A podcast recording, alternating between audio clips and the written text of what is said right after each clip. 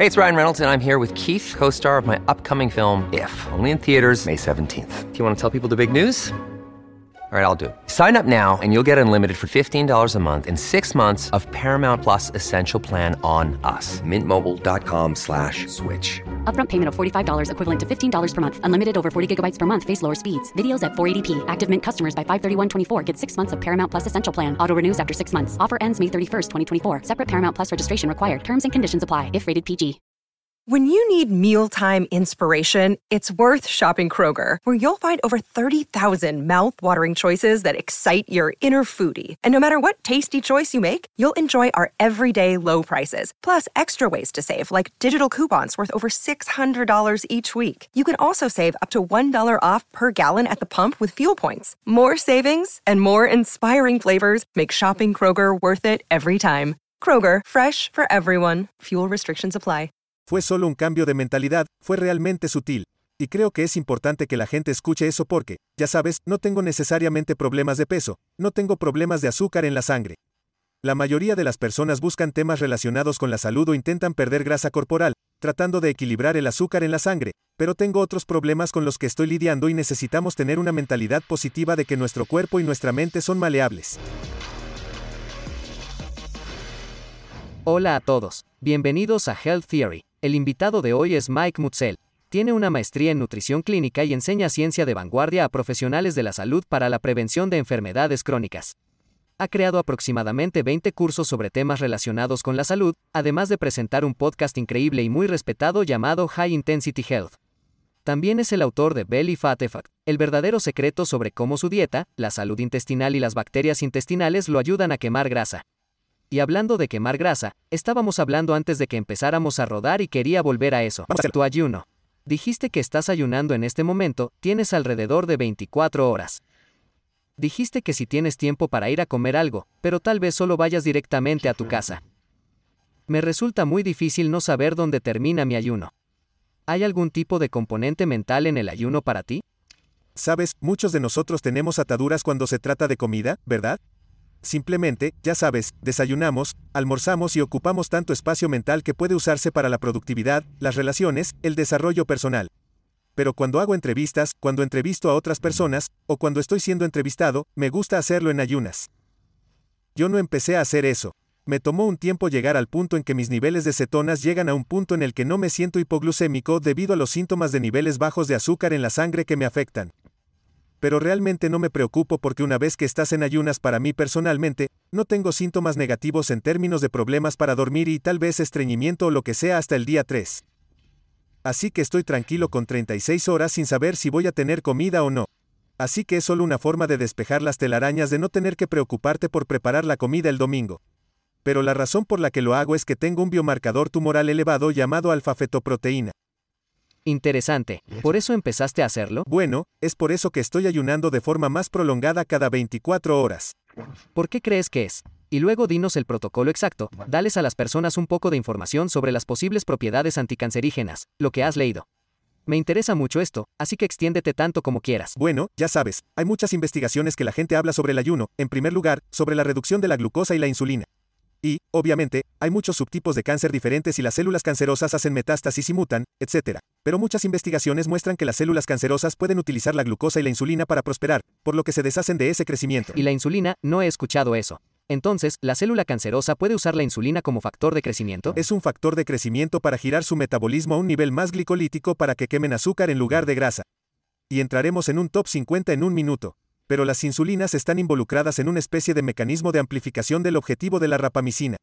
Sé que Peter habló extensamente sobre esto, pero este es realmente el acelerador para el crecimiento celular. Me gustaría hacer una pausa aquí y dejar que la gente sepa que describí mTOR como un interruptor de luz en tu casa, ¿verdad? No es bueno o malo, es el contexto lo que importa.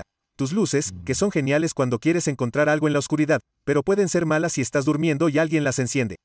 Entonces ahí es donde sabes que cada vez que comemos, incluso si es una comida vegana o una comida de origen animal, vamos a estimular mTOR. Así que solo quería tirar eso por ahí, no es bueno o malo. Simplemente es y su contexto.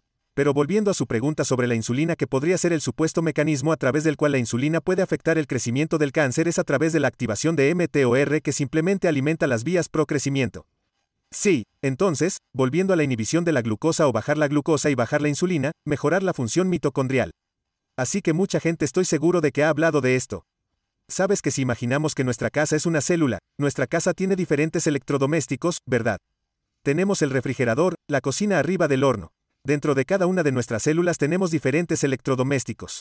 Se llaman orgánulos, así que en realidad son pequeñas células dentro de células. Y nuestras mitocondrias juegan un papel clave para ayudarnos a quemar grasa como combustible, ayudándonos a pensar con claridad y ayudándonos a mover nuestros músculos. Y parece que la disfunción mitocondrial es, ya sabes, un evento previo que conduce a diversas enfermedades, desde deterioro cognitivo leve, problemas de azúcar en la sangre y fatiga por falta de energía, cosas así, pero ciertamente también cáncer.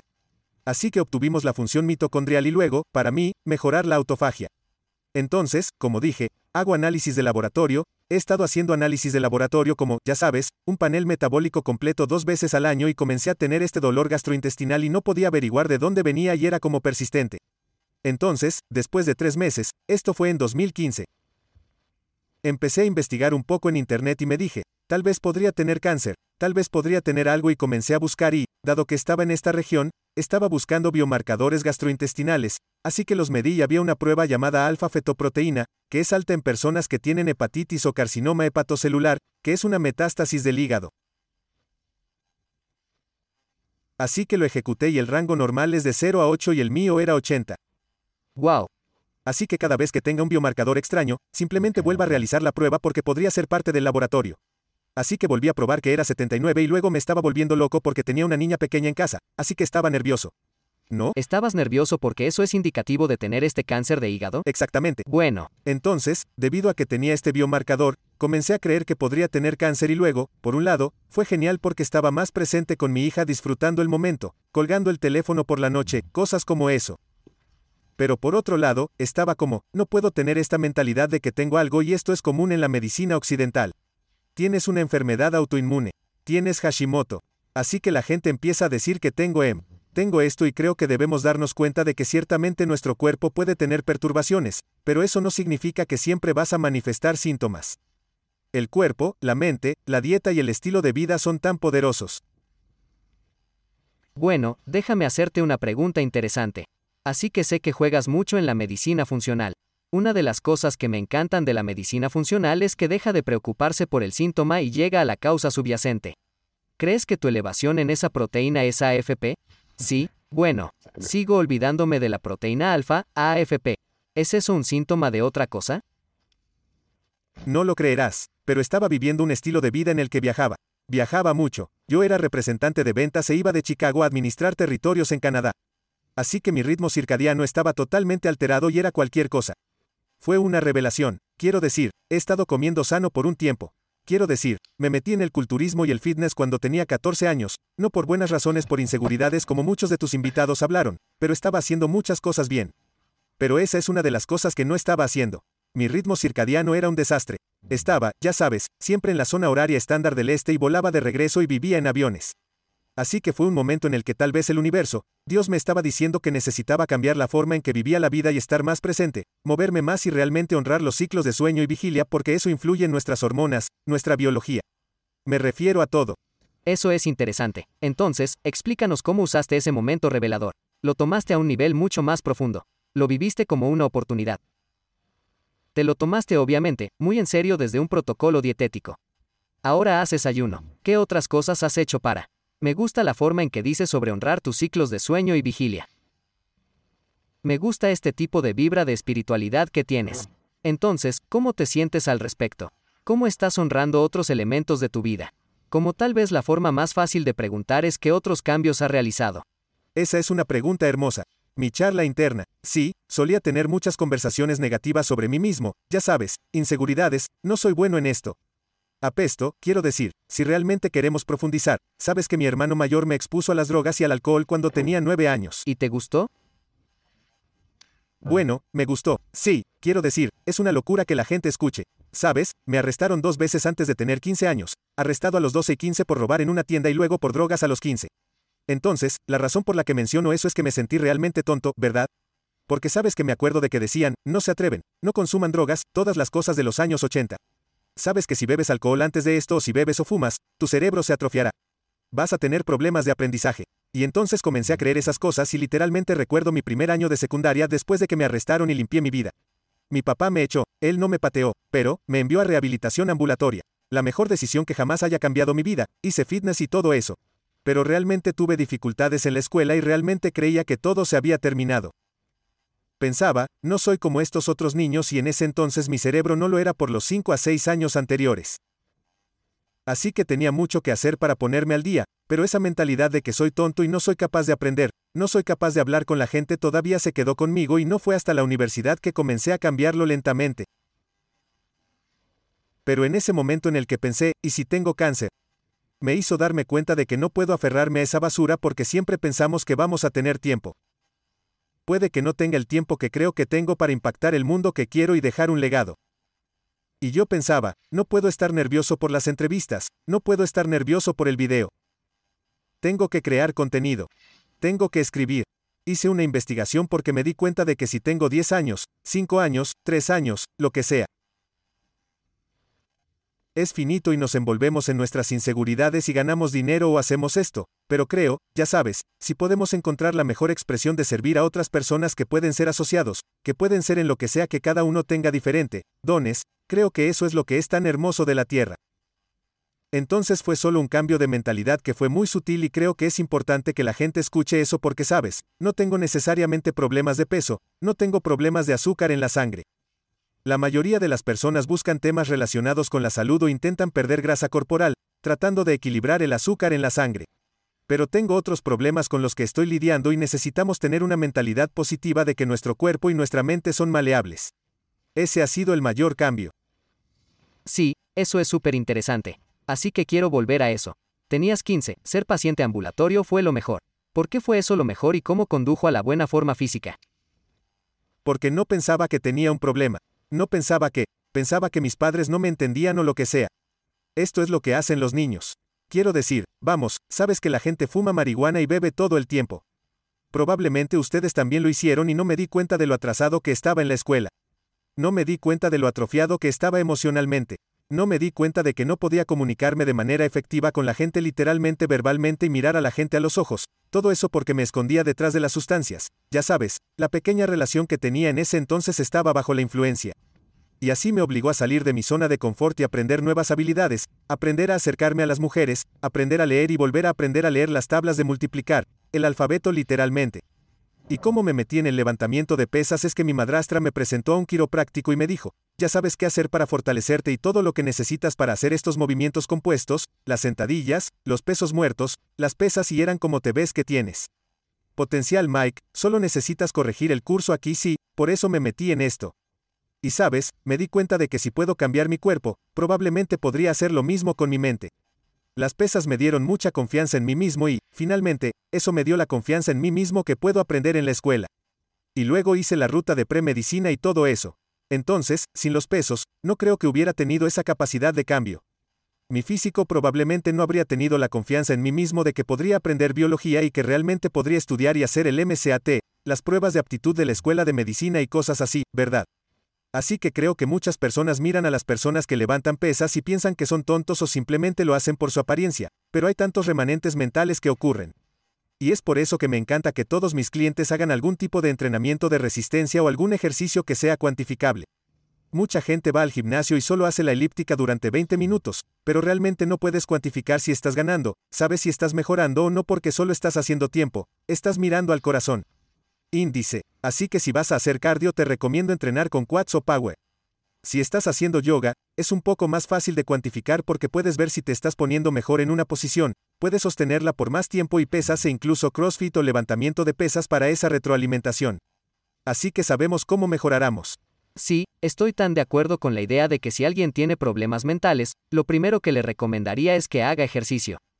Y la razón es el respeto por uno mismo, la confianza en uno mismo son, creo, algunas de las cosas más grandes con las que la gente lucha y sentarse allí y mirarse en el espejo y decirse a sí mismo que se ama a sí mismo es que probablemente no sea un mal comienzo, pero nunca va a terminar.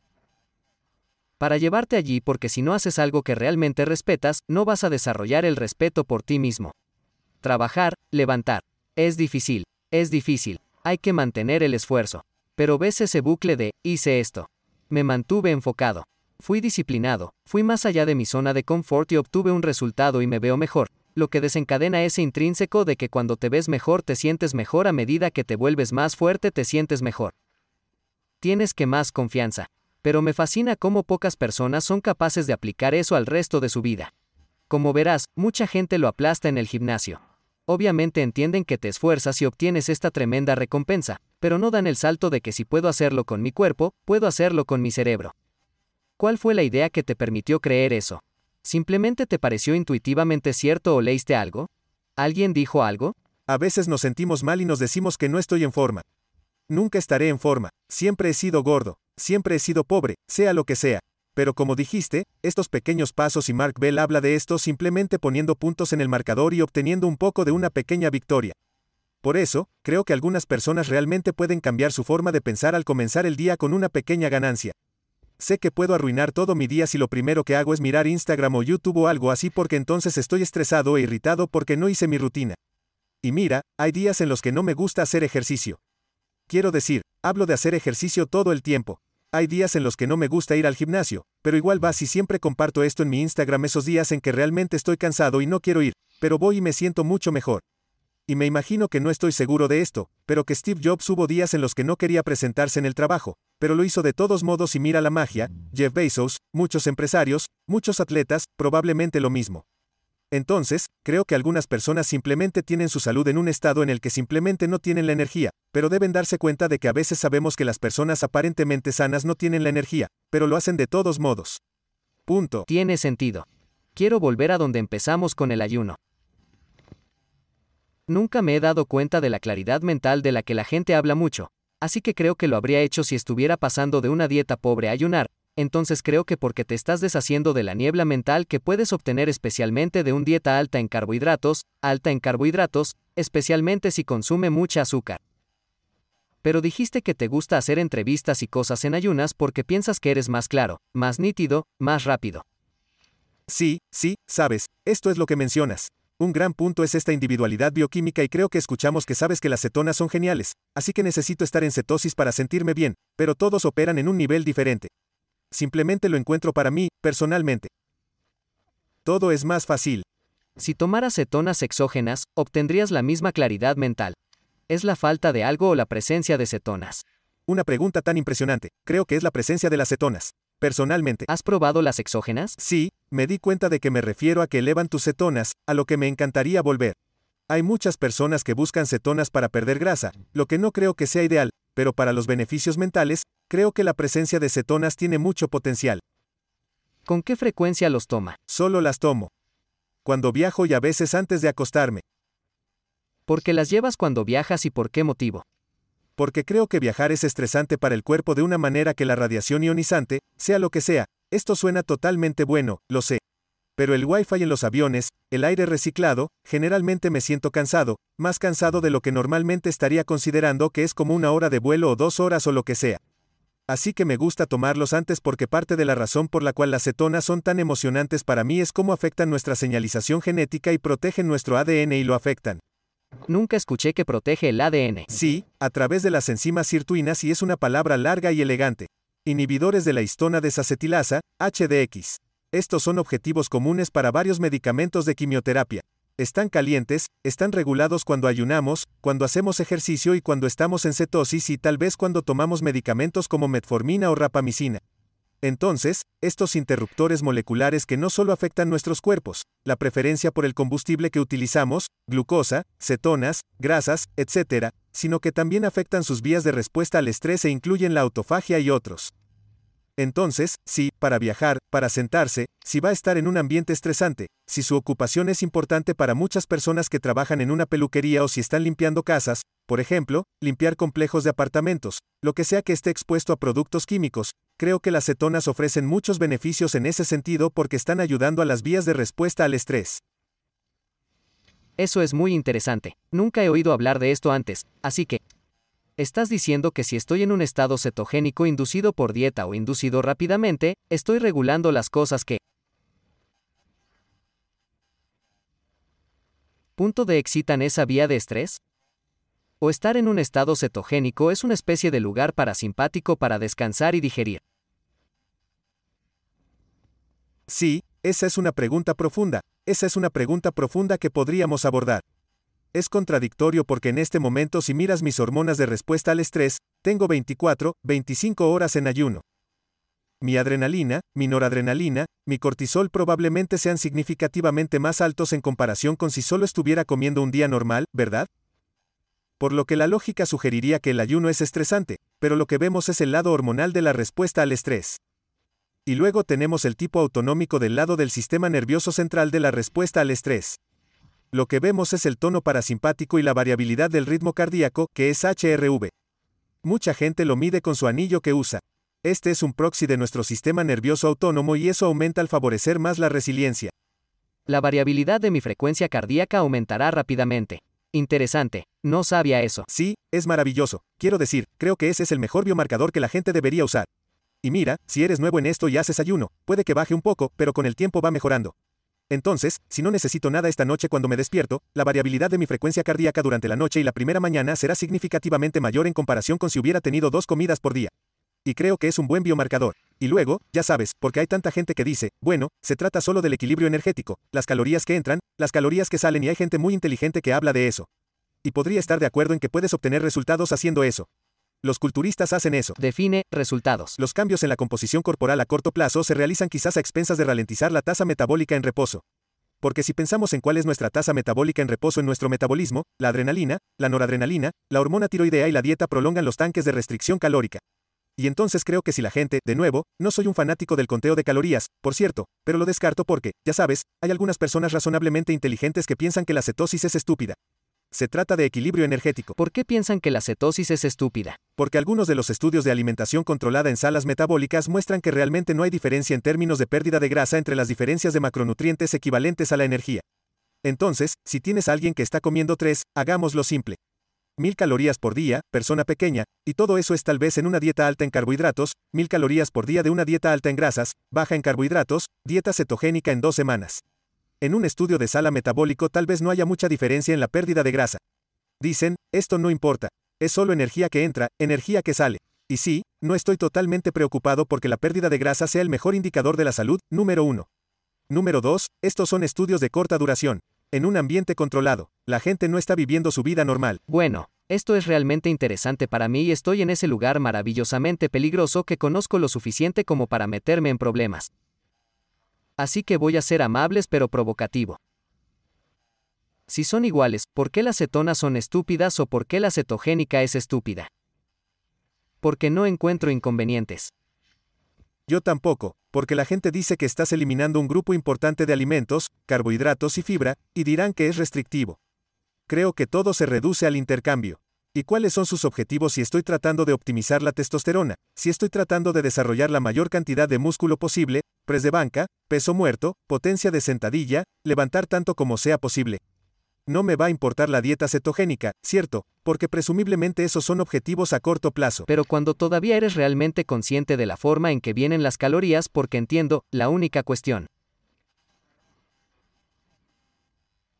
de que una caloría es una caloría, que me pone súper tenso si sus células están hechas de los alimentos que ingiere. Entonces, tomemos las grasas trans como un ejemplo en el que la estructura física de la molécula de grasa está dañada, es rígida. Entonces, si está tomando grasa rígida en su célula, las membranas de sus células teóricamente se vuelven más frágiles. ¿Es esa una evaluación justa? Así que ahí es donde parece fallar, como si definitivamente no tuviera todas las respuestas en términos inequívocos. Soy demasiado más ignorante de lo que no soy ignorante. Simplemente no entiendo muy bien la veracidad con la que la gente dice que puedes ignorar por completo las partes constituyentes de la comida. No soy como olvidar la cetogénesis, lo que sea. No voy a batear a favor o en contra de la dieta cetogénica. Solo digo que me parece que hay más que solo la lectura calorimétrica de un alimento que debemos tener en cuenta. Estoy 100% de acuerdo contigo. No solo están, sabes, nuestras células, células hepáticas, células cerebrales, etc. Compuestas por las moléculas que mencionaste, las macromoléculas, las micromoléculas, etc. Pero diferentes alimentos, diferentes macromoléculas en diferentes nutrientes en los alimentos afectan las vías de señalización, la expresión génica, la composición del microbioma. Entonces, no es solo que la comida no se puede relegar a, ya sabes, carburos, carbohidratos, grasas, proteínas, ADN, proteínas y agua. Tenemos que mirar estas otras cosas, pero no hablan de eso. Entonces, traté de tener una mente abierta y tratar de obtener la perspectiva de las personas que cuentan calorías porque aparentemente son personas lógicas, PhDs, MDs, así que pienso qué es lo que me estoy perdiendo. Y la mayoría de los expertos y personas que promueven esta idea se referirán al Dr. Hobbs, creo que es su nombre en la Universidad de Kansas, estado de Kansas. Algo allí donde hizo un estudio sobre sí mismo y el final de un experimento en 2011. Creo. ¿Es esta la dieta Twinkie? La dieta Twinkie, sí, hizo un montón de... De acuerdo, me encanta tu enfoque, tienes la mente abierta. Lo último que quiero hacer es ser dogmático porque simplemente no estoy interesado en tener razón, estoy interesado en tener la respuesta correcta. Este, sin embargo, se siente como un argumento religioso donde parecería que las personas que dicen esto están interesadas en tener razón. Claramente, hay mucho en juego. Simplemente parece extraño estar tan súper atrapado en el hecho de que puedes apoyarte en la Twinkie con seguridad. Creo que vas a tener toda una serie de otros problemas, eso parece. Absolutamente, y es por eso que ese estudio no ha sido replicado y habla de lo que estabas conduciendo. Quiero decir, sí, puedes adelgazar haciendo varias cosas, pero ser delgado es la ausencia de grasa, la presencia de salud, eso equivale a salud. Sabemos que muchos culturistas que tienen un 6% de grasa corporal muy magra después de una competencia tienen una insuficiencia cardíaca congestiva, un ataque cardíaco o mueren. Así que no es que, ya sabes, los objetos de grasa corporal pueden tener problemas y desafíos y están relacionados con la inflamación y donde se asienta la grasa corporal es un gran problema, pero ahí es donde creo que le da poder a la gente porque no se trata solo de tu dieta, se trata de tu sueño, tus relaciones, tu manejo del estrés, tu mentalidad, ejercicio o ritmos circadianos. Están todas estas cosas y sí, ya sabes, simplemente relegas la comida a solo calorías, te pierdes todo eso, pero vuelve a lo que estabas diciendo. No se trata de tener razón. Sabes, y creo que la gente y yo mismo hemos aprendido esto, he tenido que tener una mente abierta porque leí estudios negativos sobre dietas cetogénicas porque quiero desafiar mis propias creencias.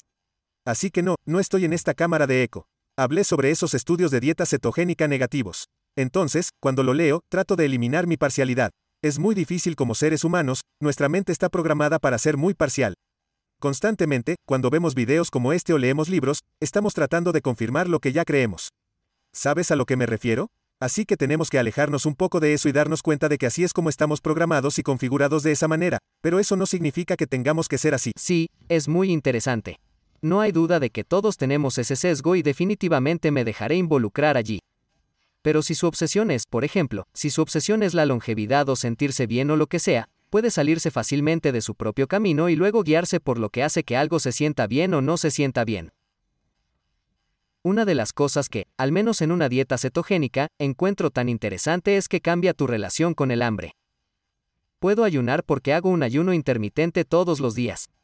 Mi promedio es llamarlo 20 horas al día. Entonces, todos los días estoy, ya sabes, estoy ayunando aproximadamente 20 horas al día, pero cuando veo cuál es el principal impulsor para mí en términos de querer estar abierto a algo es tener un efecto aún mejor. Así que si alguien dice no, si comes Twinkies, te sentirás aún mejor, entonces lo intentaré. Uno, que suena mucho más divertido. Y luego dos, puedes ver dónde caes en algo, pero dónde vives en términos de dieta. Siempre eres cetogénico o a veces cetogénico. Has hablado sobre la alimentación estacional. ¿Cómo estructuras tu vida cotidiana? Es una pregunta increíble. Creo que todos deben pensar en cuáles son sus objetivos únicos. Entonces, para mí, tratar de optimizar la función cerebral. Ese es solo mi objetivo principal. Y luego, cuando hago ejercicio, quiero optimizar mi rendimiento físico. Si voy a hacer mucho volumen, tendré carbohidratos. Así que supongo que podría llamarlo como una dieta de estilo cetogénico cíclica y dirigida. Estoy sentado aquí viajando. He estado sentado todo el día. Voy a ir en un avión en una hora o dos. Después de esto, ya sabes, no necesito carbohidratos para eso. No como batatas, no necesito calabaza. Por lo tanto, es principalmente un día de tipo bajo en calorías en ayunas. Así que sí, quiero decir, mi enfoque es simplemente, ya sabes, tener los carbohidratos acordes con la actividad. Entonces, si no haces mucha actividad, probablemente no necesites muchos carbohidratos. Entonces, cuando pienso en administrar el microbioma y tratar de obtener tanta diversidad, voy a comer cosas que se parezcan a, supongamos que nunca entrené. Todavía traería cosas como bayas o tal vez incluso una pieza de fruta ocasional o algo solo para tratar de introducir tanta variedad como pueda. Estoy hablando de color para que, ya sabes, obtengamos variedad de micronutrientes también. Solo me aseguro de tener un microbioma robusto que tenga mucha diversidad diferente. ¿Crees que eso no sirve? ¿Tiene sentido? Si alguien no tiene una mayor necesidad de carbohidratos, hay alguna razón para que la diversidad del microbioma coma arroz, verduras, frutas o bayas. Es una hermosa pregunta. Hace 5 años habría dicho absolutamente, pero eso es y es por eso que dudaba incluso en hacer keto en primer lugar. Investigué mucho sobre, ya sabes, cómo los diferentes alimentos y la diversidad general de alimentos afectan la diversidad aquí en nuestro microbioma. Y entonces sabemos que pensé que eso era lo más importante. Y una investigación de UCLA recientemente mostró que en realidad las cetonas pueden influir en esas diferentes cepas. Ackermann CAM usando materia fecal afiliada y presencia y estas son cepas comunes que son como estas especies clave que influyen en la diversidad. Y realmente cuando hablamos de cuando la gente está persiguiendo y entiendo de dónde vienes, pero todos entienden el contexto. ¿Por qué es saludable la diversidad del microbioma intestinal? Se traduce en estabilidad. La estabilidad en cualquier ecosistema es resiliente, ¿verdad? Puede recibir pequeños golpes. ¿Cómo terminas? ¿Cómo sortear esto? Prácticamente. Creo que es a menos que tenga una enfermedad autoinmune, una vez que tenga una disfunción gastrointestinal grave, cuando tenga una baya, romero o jengibre, creo que es mejor comer lo que está en temporada en su entorno. En el entorno en el que vivo, en el entorno y especialmente del que vengo. Creo que es una combinación de los dos. Creo que si puedes tener en cuenta tu genética y contexto, pero también tu entorno local, si tomamos tu microbioma de vez en cuando y te llevamos a África, será absolutamente diferente porque el agua, los insectos a los que te expusiste, las personas a las que estás en contacto con. Entonces yo, pero tus genes no van a cambiar. Así que creo que está fusionando los dos. La única dieta que los humanos podían comer antes de la llegada de la electricidad, el gas, la refrigeración, etc., era lo que estaba disponible para ellos localmente. Y aquí tenemos y no me estoy metiendo con el jugo verde o lo que sea, pero digamos que en enero, donde no crecen vegetales en Wisconsin, estás tomando un jugo de apio porque es saludable. ¿Qué tan saludable es realmente eso? Porque sabemos que, por ejemplo, en los animales que hibernan, la composición y diversidad de su microbioma cambia con la estación. Así ¿es la comida? ¿Son las estaciones? Para resumir, hay muchas conversaciones cruzadas entre nuestro microbioma y nuestros propios tejidos, por lo que se comunican con nosotros y se comunican con ellos. Y creo que volviendo a la conclusión práctica de toda esta conversación es que debemos entender que los alimentos que comemos están siendo absorbidos por nosotros, pero también están siendo utilizados y absorbidos por esas bacterias intestinales. Y debemos, como han dicho muchos de sus invitados, tener eso en cuenta porque creo que esa relación es bastante importante y los estudios lo demuestran y sabemos que los niños que reciben antibióticos en el primer año de vida tienden a tener más enfermedades autoinmunes y alergias e incluso obesidad más tarde y simplemente no nacer a través de la vagina de nuestra madre en lugar de nacer por cesárea, falta de lactancia, hay tantas cosas diferentes, pero ya sabes, la escasez o la falta de fibra va a negar la salud del microbioma. De nuevo hace 5 años cuando dije absolutamente, ahora soy como si todas estas personas estuvieran prosperando con dieta solo de carne. Sabes si pensamos que el microbioma y los equilibrios están desencadenando la autoinmunidad, pero estas personas están revirtiendo la autoinmunidad a través de una dieta solo de carne. Sí, hablemos de eso. Así que dieta carnívora. Bastante interesantes son. Escucho mucho sobre personas que solo comen carne de res, lo cual es interesante y, por lo tanto, cuando mi esposa comenzó a tener problemas locos de microbioma, básicamente sin querer, simplemente estaba pensando en lo que la hace sentir bien. Ella gravitó hacia una dieta predominantemente de carne de res. Hay personas que lo han probado que dicen que no puedo hacerlo con carne de res pero que puedo hacerlo con pollo o vísceras o si hay una especie de variedad en eso o es la carne de res la que la gente considera la más segura de las dietas carnívoras.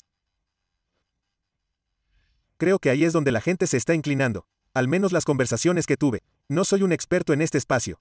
Pensé que era la cosa más tonta que la gente podía hacer porque tenía la cabeza tan ocupada con toda esta historia del microbioma y pensé, ¿cómo vas a obtener la fibra?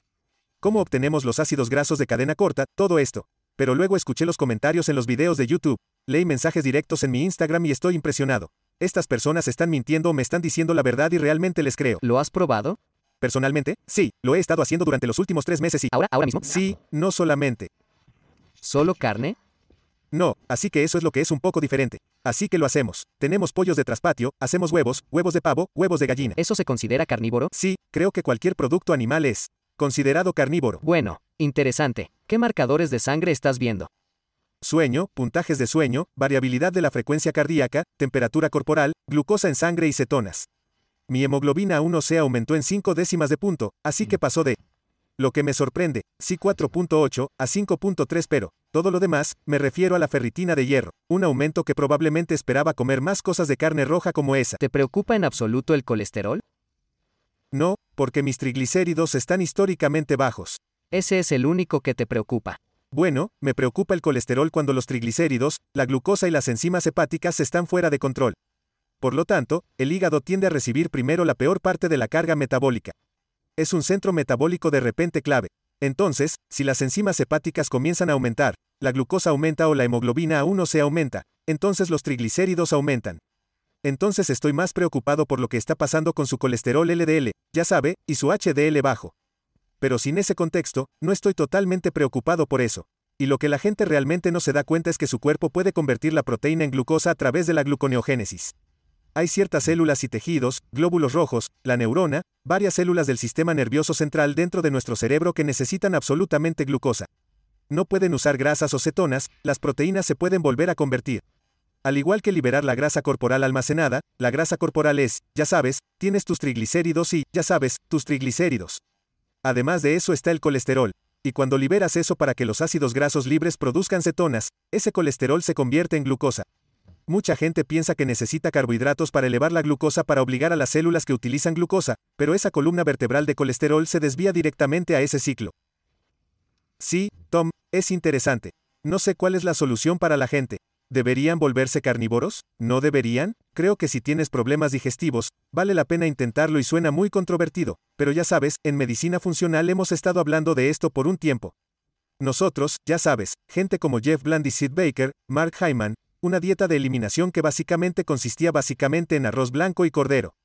Eso fue todo, y eso es casi carnívoro en el sentido de que, obviamente, si te excedes con el arroz blanco, mitigarás algo de eso, pero en realidad estaba eliminando todas las variables que podrían afectar el sistema inmunológico. Estoy muy interesado en esto. Ese es el tipo de cosas que me gusta comer. Como si me dijeras que puedo comer hamburguesa y huevos. Perfecto, si no necesitara nada más que eso, y como no me molesta, como si pudiera comer lo que la mayoría de la gente llamaría una dieta aburrida solo porque lo mismo una y otra vez estaría muy bien con eso. Como dijiste hace 5 años, darías una respuesta muy diferente. Hace 5 años habría dicho que sí. De hecho, durante un periodo accidental, probablemente de unos 6 meses, pensé que las verduras no son importantes, no las necesitas y me sentí perfecto. Estaba absolutamente bien. Si no era un verdadero carnívoro, estaba jodidamente cerca, como si hubiera sido carne de res, huevos, queso, probablemente algo de lechuga y pepinillos que se colarían en la ocasión de las hamburguesas, pero obviamente no necesito el pan. No tengo ketchup ni nada por el estilo, así que hubiera estado muy cerca. Sí, quiero decir, la pregunta es, ¿vas a hacer que tu microbioma sea resistente o no?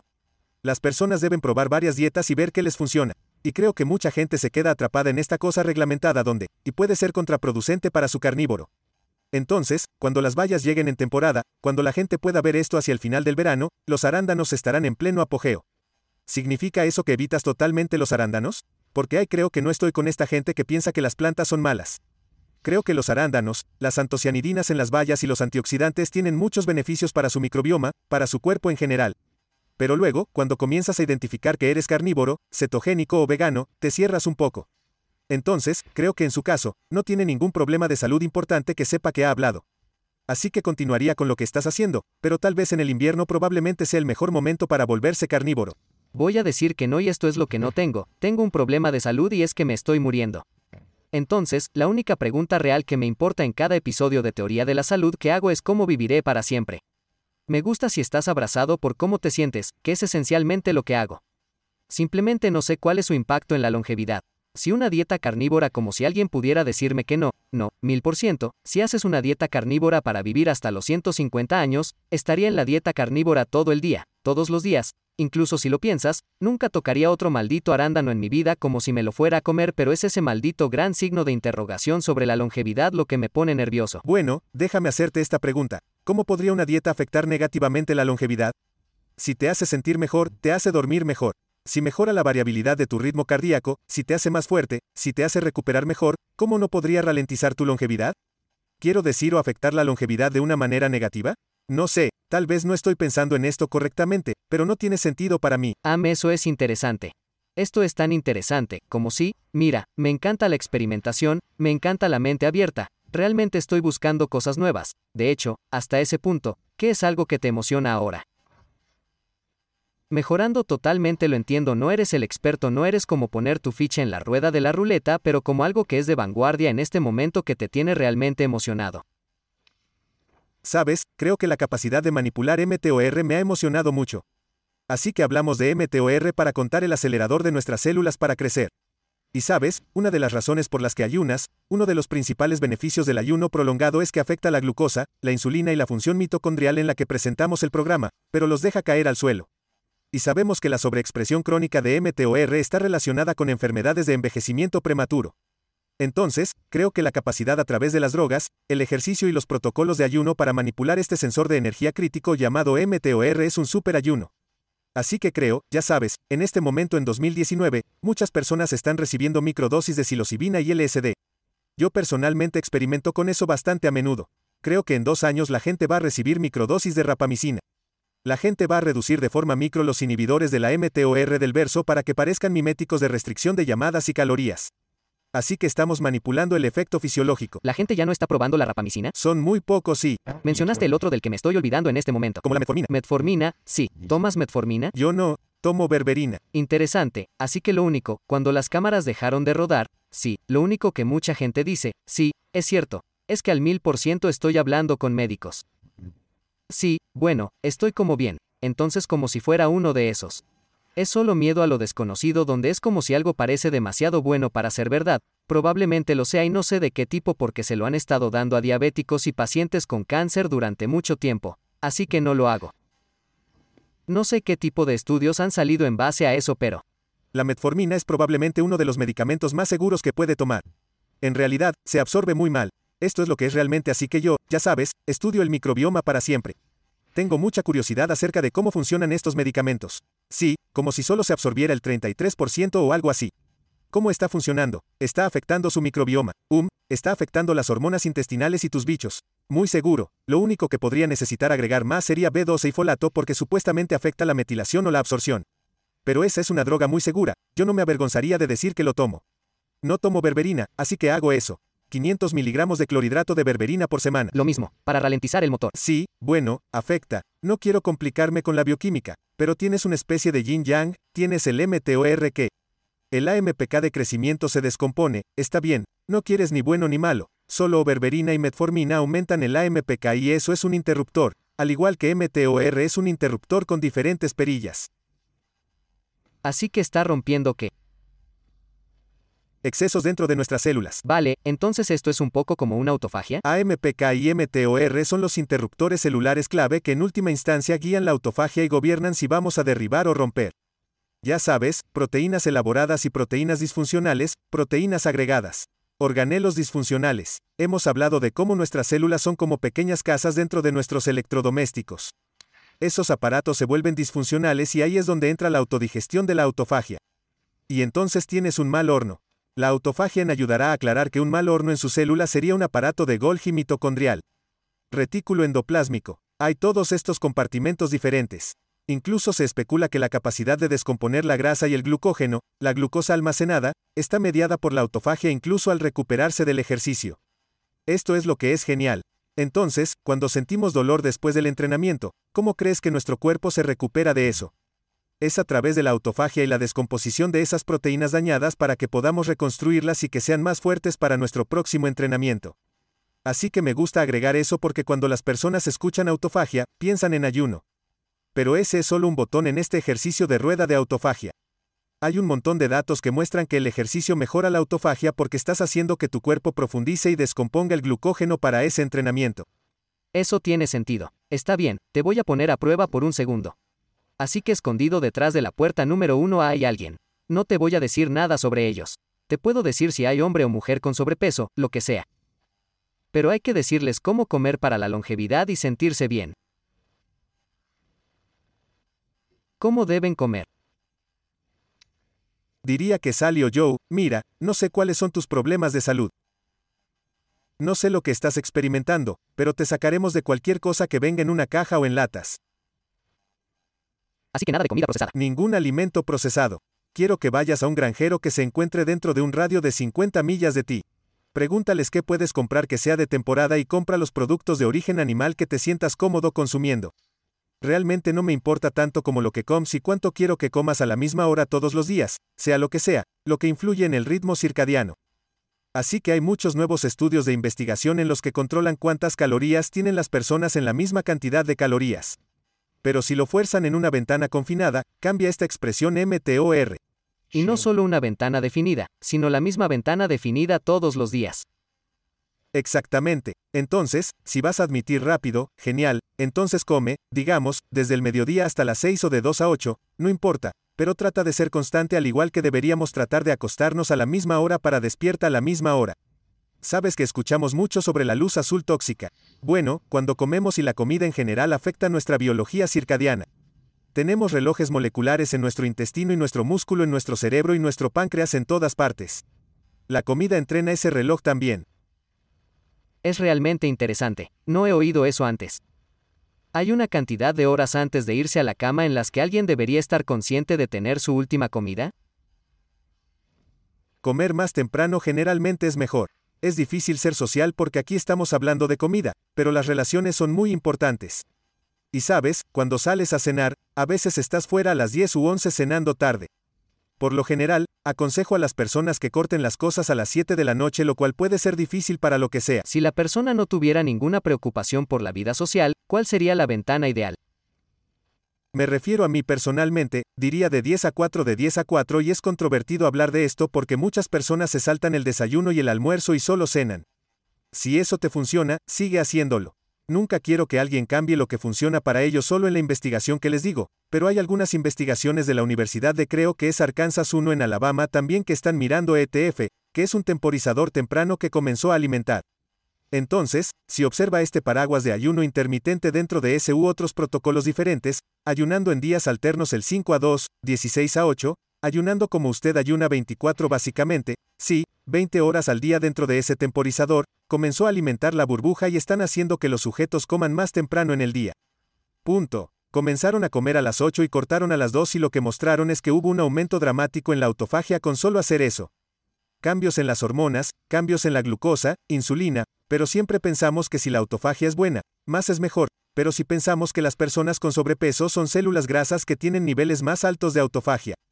Es un mecanismo compensatorio porque si lo hicieras sonaría extraño, pero si hicieras una biopsia a alguien con obesidad mórbida y observaras su tejido adiposo, hay mucha necrosis y, literalmente, los tejidos están muriendo, hay muchas células inmunitarias.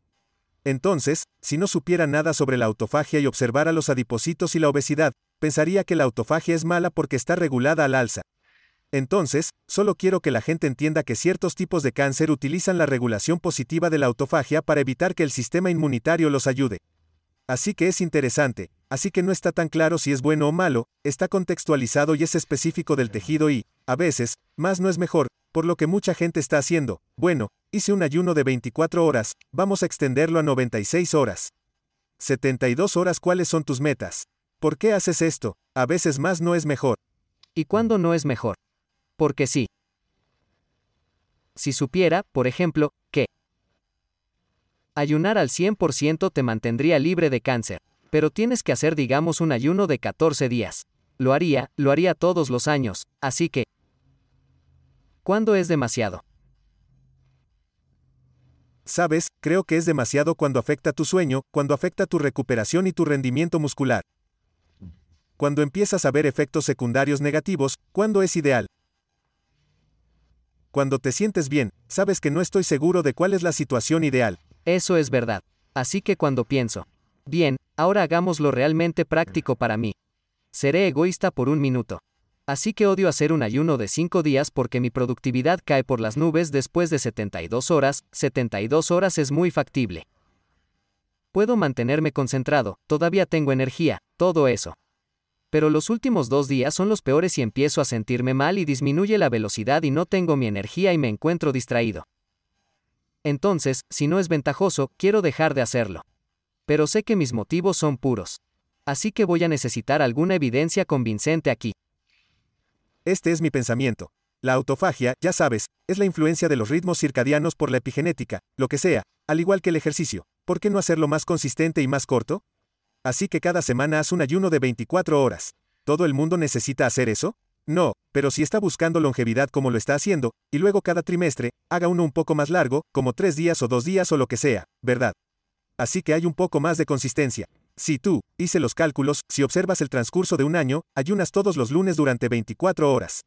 Si no haces ningún otro ayuno prolongado. Además de eso, ayuna el 16% de todo el año calendario. Eso lo acerca bastante a esa restricción calórica del 20% que es bien conocida y es un buen indicador para mejorar la longevidad, al menos en animales y otros humanos, sin tener que restringirse realmente. Cualquier otra cosa por encima de eso en mis opiniones es solo una bonificación. Entonces, si haces un ayuno de 3 días durante un ayuno de 4 días cada 6 meses, eso es solo la guinda del pastel y eso puede acercarte a ese 20%. Muy bien, ¿dónde puede encontrarte la gente? Sí, mi sitio web es bastante activo en YouTube e Instagram. High Intensity Health es el sitio web. Mi Instagram es metabolic_Mike. Y he usado tu podcast 1000 veces y me preparé para este mismo programa. Así que ha sido muy divertido tenerte aquí. He pasado mucho tiempo escuchándote, entrevistando a personas y profundizando en algunos temas increíbles. Y luego una última pregunta para usted si iba a hacer que la gente hiciera un cambio. Entonces, tenemos el mayor impacto en su salud. ¿Qué cambio le gustaría que hicieran? Sí, priorizar su sueño. Sabes que sucede mucha magia mientras dormimos y muchos de nosotros debido a nuestras vidas ocupadas, conexiones de redes sociales, estamos en nuestros teléfonos, en la cama. Realmente no estamos priorizando el sueño como lo hacemos en otras áreas. Y sé que eso nos alcanza más tarde, especialmente en nuestros hijos, y los niños son especialmente susceptibles al sueño y al equilibrio. Y ahora los niños tienen teléfonos. Por lo tanto, debemos asegurarnos de que el lugar donde dormimos en nuestra casa, apartamento, condominio, donde sea como un refugio que lo obliga a obtener la reparación que necesita porque solo vivir, solo pensar, solo estar despierto durante el día genera estrés metabólico, basura metabólica que debes eliminar y que solo ocurre cuando duermes. Así que creo que es enorme.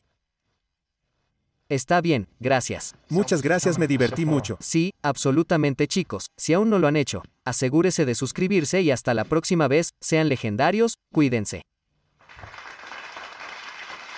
Gracias.